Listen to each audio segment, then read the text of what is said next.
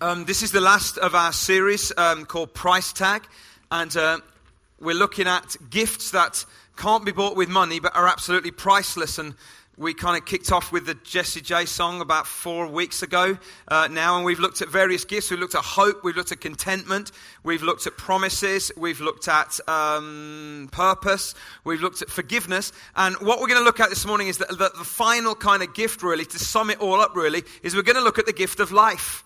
We're going to look at the gift of life. It's great to celebrate um, the, the birth, uh, you know, and the dedication of two new lives physically, but we're going to look a little bit broader than that, not just physical life, but the whole thing about what does life really mean? What is life as a gift to each and every one of us? I've got to be honest, uh, as I've been preparing this at home most of this week, because I've been ill with man flu, I haven't really felt much like life. You know what it's like, men, when we get ill. Women, you know what it's like. Okay, so it hasn't really felt very lively. Um, but hopefully you'll, you'll get get the, the, the essence of what uh, kind of God would want to say to us this morning.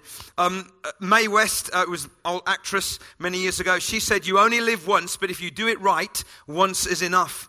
Author called Jonathan Swift said, May you live every day of your life. May you live every day of your life. And then this great theologian called Groucho Marx, he said this The secret of life is honesty and fair dealing. If you can fake that, you've got it made. Um, but you know, Jesus Jesus, the greatest teacher who's ever walked on this planet, Jesus said some amazing words about life in the, in the Gospel of John, chapter 10, verse 10. And I'm reading it from a, a new translation, so it's kind of reads slightly differently. But he says this in the message translation I came so that they can have real and eternal life, better life than they ever dreamed of. You know, much of the New Testament, the Bible, is written in Greek, and uh, the Greek language doesn't just have one word for life, it has about six that try and unpack the meaning of life. And one of the words, the Greek words for life, is bios, where we get the word biology from. And that's like the natural life, it's the duration of life, it's lifespan. But another Greek word is the word zoe, where we get zoology from. And that isn't just about the duration of life, it's about life as God intended. It, it's, it's without um, duration, it's without hindrance, even death itself. And, and it's the kind of essence of God filling something with His life so that it really is alive. And that's what Jesus was talking about when he said, I have come. Jesus said, I have come so that they, as in us, could have life better than they ever dreamed of or imagined. That's the kind of life that is a gift given to us. Jesus is referring in John 10 to abundance of life, fullness of life, overflowing life. I want to suggest to you that's a priceless gift, isn't it? You can't put a price on the gift of life. And I want to suggest to you today that life is a wonderful gift. And as I was thinking about that phrase, life is a wonderful gift, I thought of a film. One of the all time great Christmas films. And it's been a long time since I've spoken about a film, believe it or not. And so that's what we're going to do today. In 1946, Frank Capra directed and produced this film, the picture that's going to come up any minute now, called It's a Wonderful Life. It's become a classic film. Have you, anyone, anyone seen it? Of course you have, okay? In fact, me and my wife watched it again this week as I was preparing uh, for this message, and you can get it on a color version now. So we watched it in color. It's better in black and white, but we watched it in color. And um, it, it's starring James Stewart and, um, and, and Donna Reed, and it's set just before and just after World War II. And I believe that all truth is God's truth, okay? So I want to suggest to you that as we're talking about a film, you're going to see that actually God's truth is wherever it breaks out. Because all truth is God's truth, and we'll see it from the Bible as well in a moment. But you know, the hero in the film, the guy that James Stewart plays, George Bailey, um, he's a he's a nice guy. He's a really nice guy. And as a child and as a young adult, he dreams of adventure and going to far off lands. And he dreams of building skyscrapers and doing something fantastic with his life but he gets married. No, but he gets married. Yeah, it's the wrong pause in the punctuation there, wasn't it? He gets married. Uh, he doesn't ever do that. He stays, he marries his childhood sweetheart. He settles down. He, he, he has a job. He runs a, a loan uh, company in the town of Bedford Falls, has three kids. He has a normal life. He has a happy life. Everything's going great. Then on Christmas Eve, his uncle Billy misplaces $8,000 in the bank, and the evil um, local businessman, the rival called Mr. Potter, who's been after George Bailey's company and his father's company before him for lots of years, he sees it as an opportunity to take the money and to put them in serious uh, situation. And what unravels on that Christmas Eve uh, has become a Christmas classic, but it's, it's a life classic really because of the themes. You see the themes of family, you see the themes of fear and of debt and of hope and despair and of friendship. And right in the middle of it all is the theme of prayer. And that's what I want us to think a little bit about as well. And George sinks into despair and he finds himself on a bridge, contemplating throwing himself into the river. He thinks, actually, I'm, I'm worth more dead than alive. But, but there was an angel that appeared called Clarence, a little old guy actually to, to George. And Clarence dives into the, into the water, knowing the heart of George, that he ain't just going to sit by. And, and George then dives in and rescues Clarence. And as they're talking and drying their clothes off, Clarence introduces himself as Clarence, angel second class. He's got no wings yet. And George is so dis- dis- despondent with life. He looks up, up at him and he says, You look like the kind of guardian angel that I'd have. You know, it's that, it's that bad. It's that bad that God had sent a bloke like you, really, if there really was such a thing as an angel.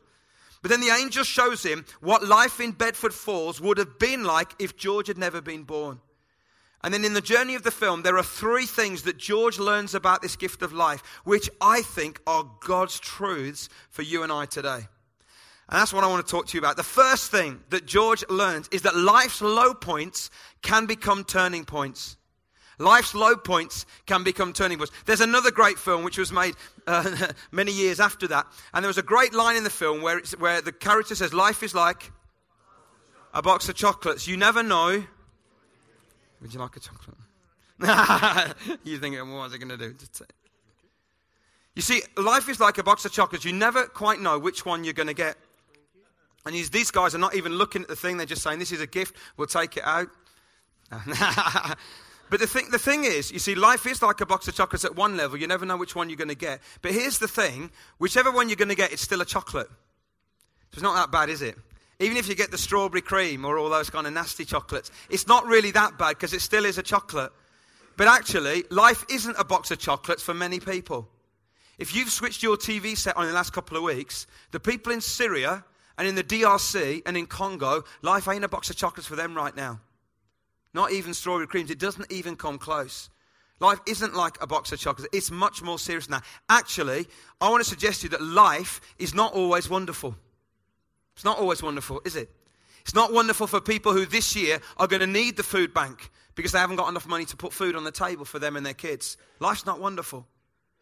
Life is much more serious than a box of chocolates. It's not wonderful sometimes, but even though life isn't always wonderful, life is still a wonderful gift.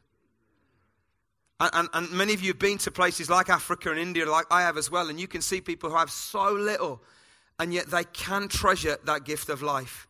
Because even though life isn't always wonderful, it is a wonderful gift.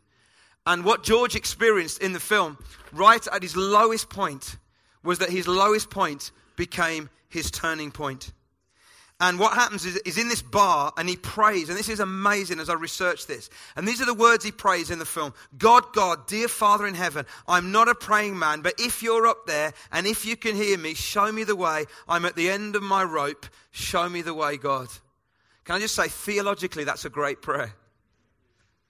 You know, in an interview in 1977 with James Stewart, the actor who played that, who said that, he said this to the interviewer. He said, You know what? When I said those words in the film, when they were filming me, and I said that words, he says, I inside, I thought to myself, This is true what I'm saying. He said, God does hear prayer.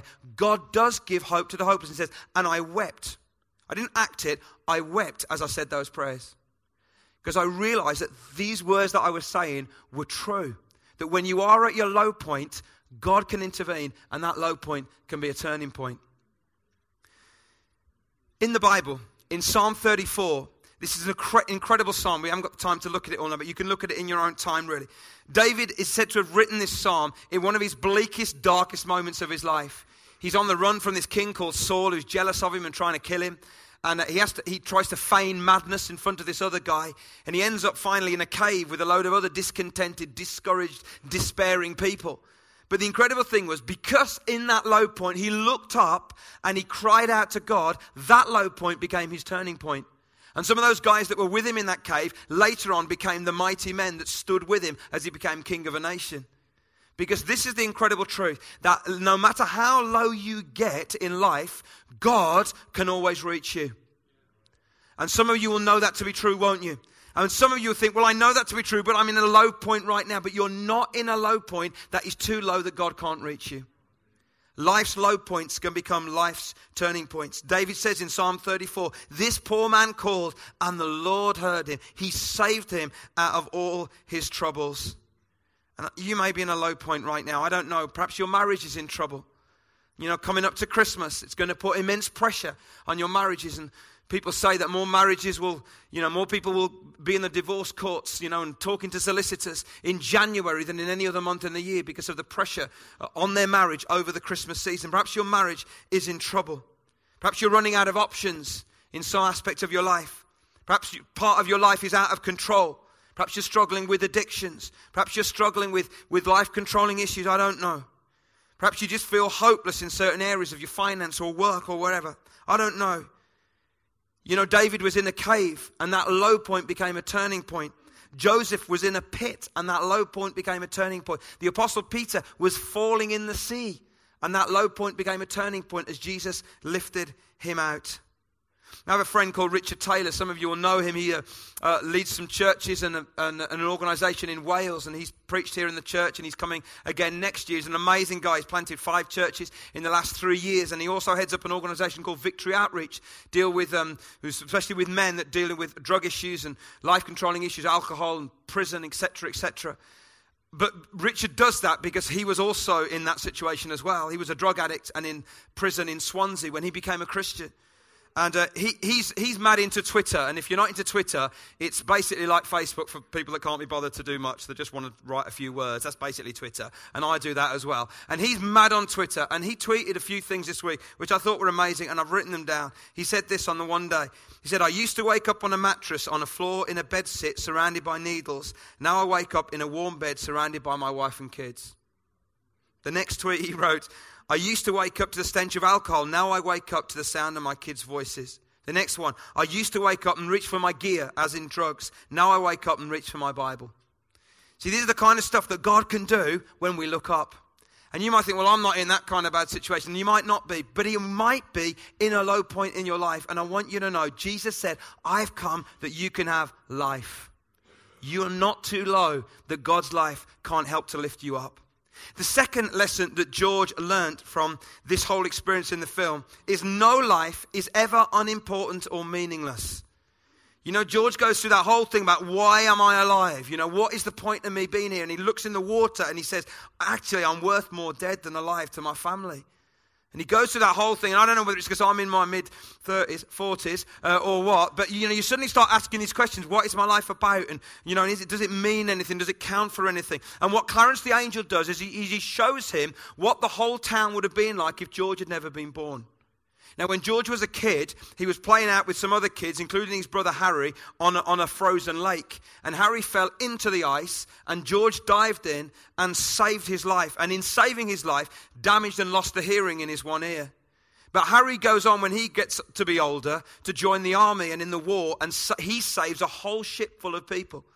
That would never have happened if George had never been born. And not only big things like that, but the angel shows him different people in the, in the town and how their lives have been impacted through George's life. And, I, and as I watched it again, I thought, you know what? We don't believe that. We, we believe that in films, but we don't really believe that in real life. But one of the lines the angel says in the film is this each man's life touches so many other lives. And you know what? That's true. And you might think, yeah, but I'm unimportant and I'm meaningless. No life is ever unimportant or meaningless to God. You know, Jesus says this really quirky uh, little thing in the book of Luke, um, chapter 12. And he says this Are not five sparrows sold for two pennies? It sounds a little bit like a riddle. Are not five sparrows sold for two pennies? Yet not one of them is forgotten by God. Indeed, the very hairs of your head are all numbered. Don't be afraid, you are worth more than many sparrows. What on earth does that mean? Let me explain to you what that means. You need to understand the context and the culture. If you were to go into a butcher in this day, all right? Best quality is cuts of meat, all right? But you couldn't afford any of that. Medium cuts and quality of meat, you can't afford any of that. You can only afford the basic bottom of, this is not even brisket. This is underneath that, okay? All you can afford is the cheapest, it's sparrows. That's the cheapest meat available to you. And you've only got a coin. You've got this coin, this Roman coin. It's the smallest um, uh, kind of coin. It's the, it's, it's the cheapest. It's, it's just a tiny little coin. And you could put that coin on the table and you say, How many sparrows can I get for that? And you know what? You get two sparrows for a coin.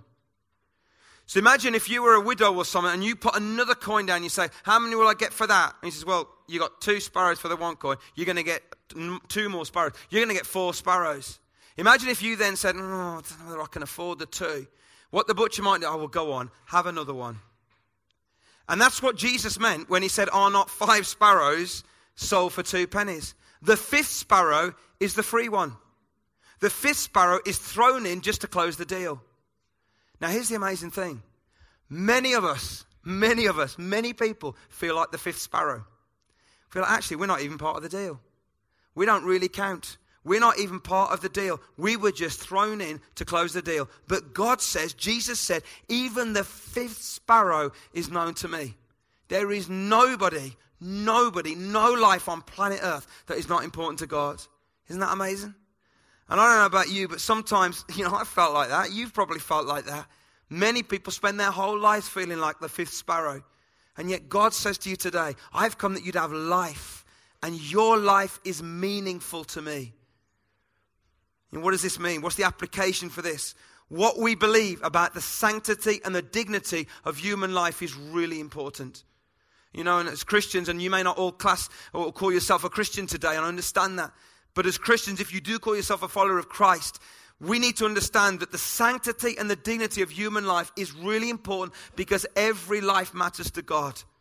So, issues like abortion and euthanasia and stem cell research and all these really difficult issues, and I know we've got doctors here who are far more up on the ethical dilemmas than I am, but all I can say is that they matter because life matters to God.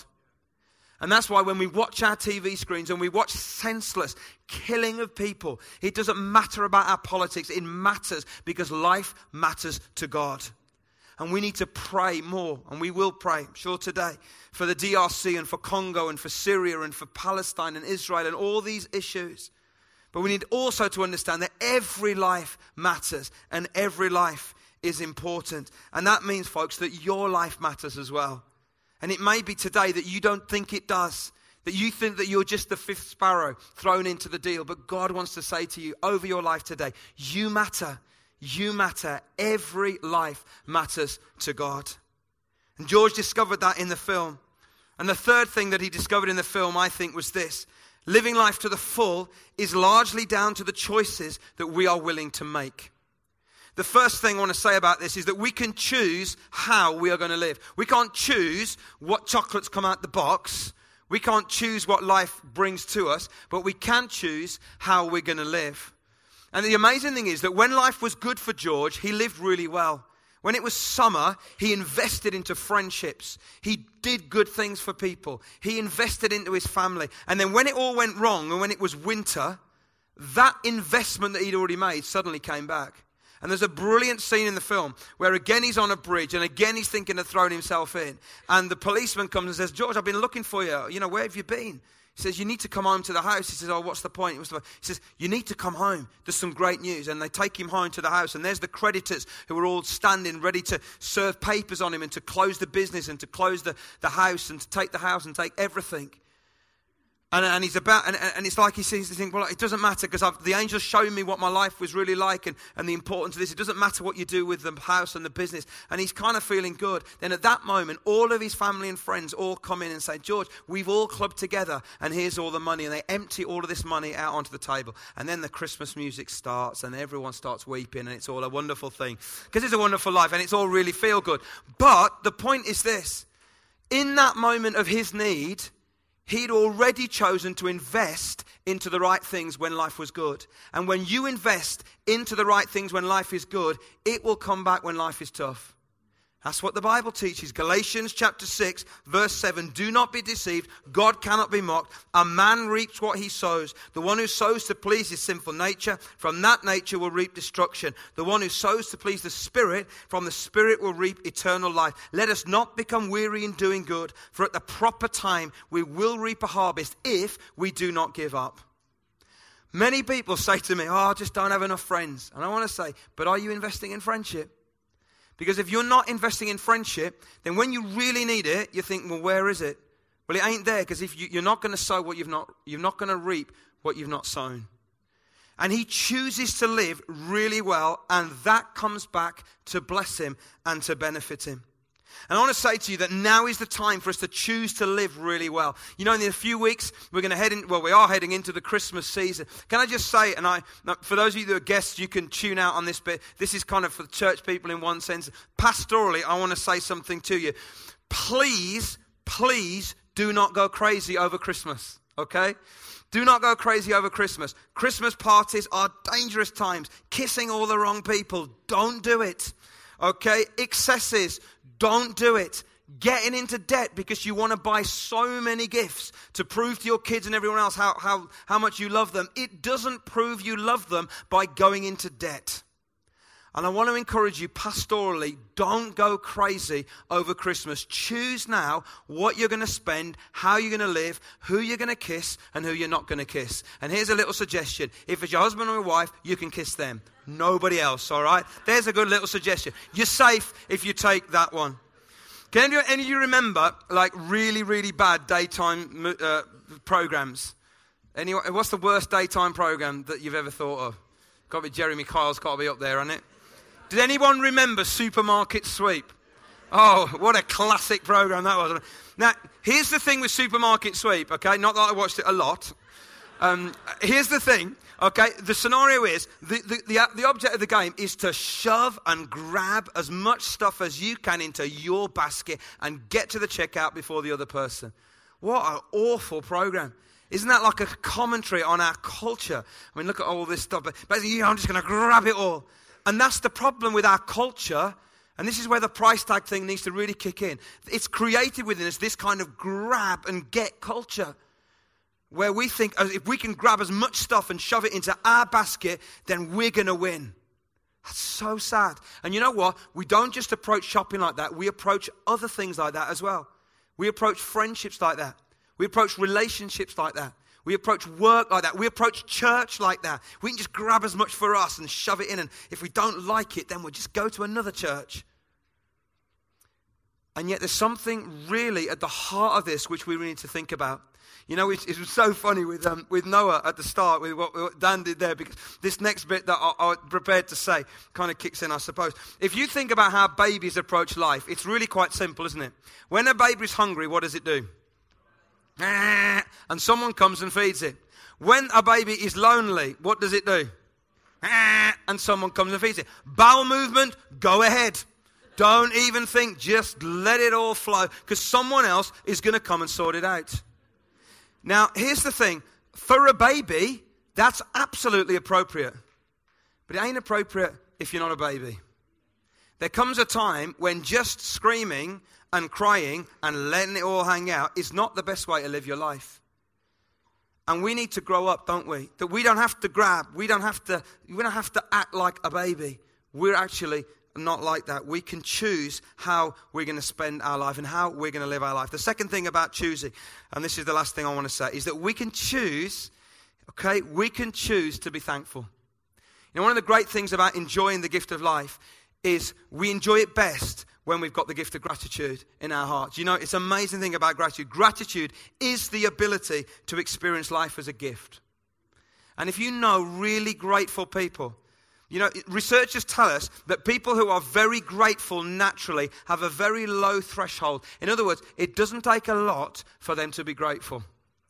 One of the things that, one of the blessings in our life I suppose, is that our youngest son, Simeon, who most of you know is, um, is 18 and he's in residential care now because he's got complex special needs and disability.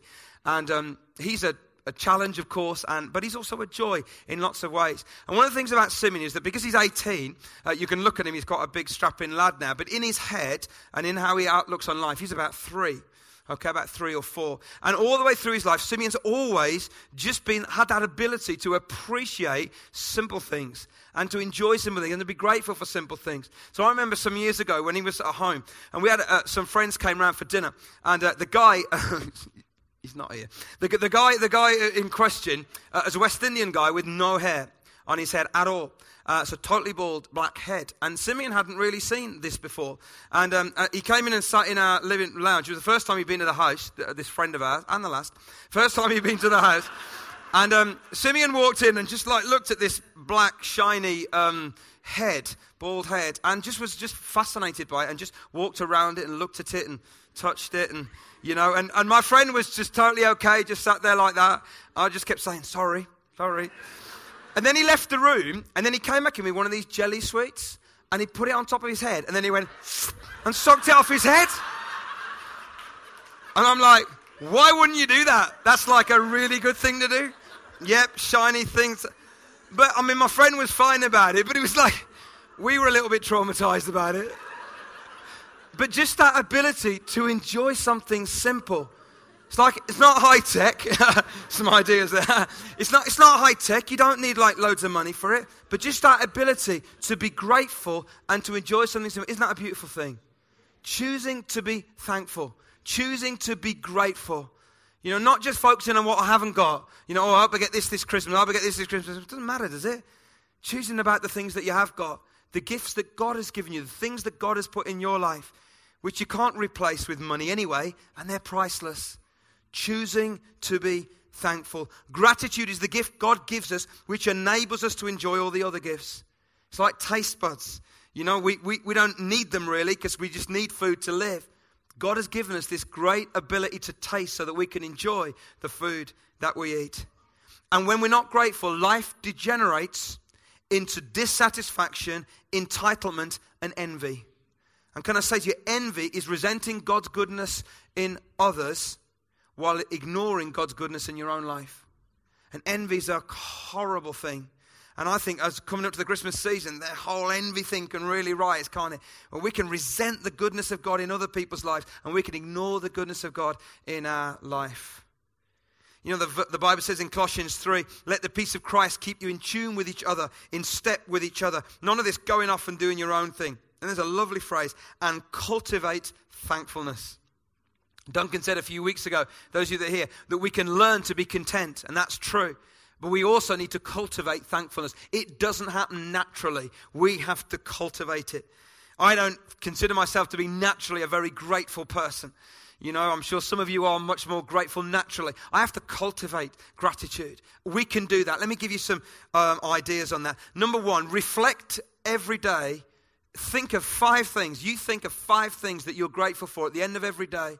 And don't just write them down, but thank God for them because they're gifts from God. You do that on a regular enough basis and you will begin to cultivate gratitude. Second thing, say thank you a lot. I don't think we say thank you enough. Not in our culture. I mean, say thank you to people who serve you and wait on you in restaurants and things. You know, say thank you for, for, for people that you work with. Say thank you to your boss. Say thank you to your leaders. Say thank you to your friends. Say thank you to your husband, to your wife, to your kids, to your parents. You know, I don't think we say thank you enough. But if we say thank you more, we'll begin to cultivate a sense of gratitude. And then the third thing, appreciate imperfect gifts. There's a writer in America called Rick Warren, who's written a lot of great books. And he leads a very large church in um, America as well. He says that every family and every group has at least one person that requires extra grace. Do you know what I'm talking about? And this is, this is what he says. He says, So imagine the dinner table at Christmas, okay? When you look around, there's at least one person at that dinner table who requires extra grace. And this is what he says If you look around and you can't see anyone that requires extra grace, it's you. okay? It's you. Ha. But then he says something really interesting. He says, instead of asking for extra grace, why don't you thank God for that person? Because every person is a gift and every person is imperfect and flawed, including you. Isn't that an interesting way to flip it? Rather than saying, God, God, that person is coming this Christmas. God, please help me. Why not I say, God, thank you for that person? They are imperfect, they are flawed. They might need some extra grace, but hey ho, you've given me so much grace.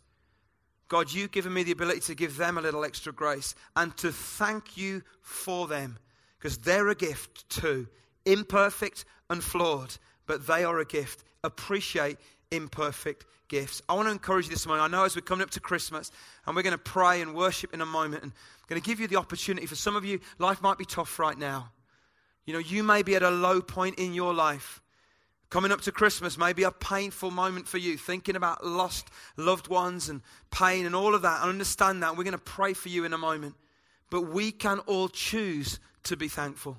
I'm just aware that coming up to this season, and just because of life's life anyway, that it might be tough for some of you right now. Perhaps you're feeling at a low point in your life.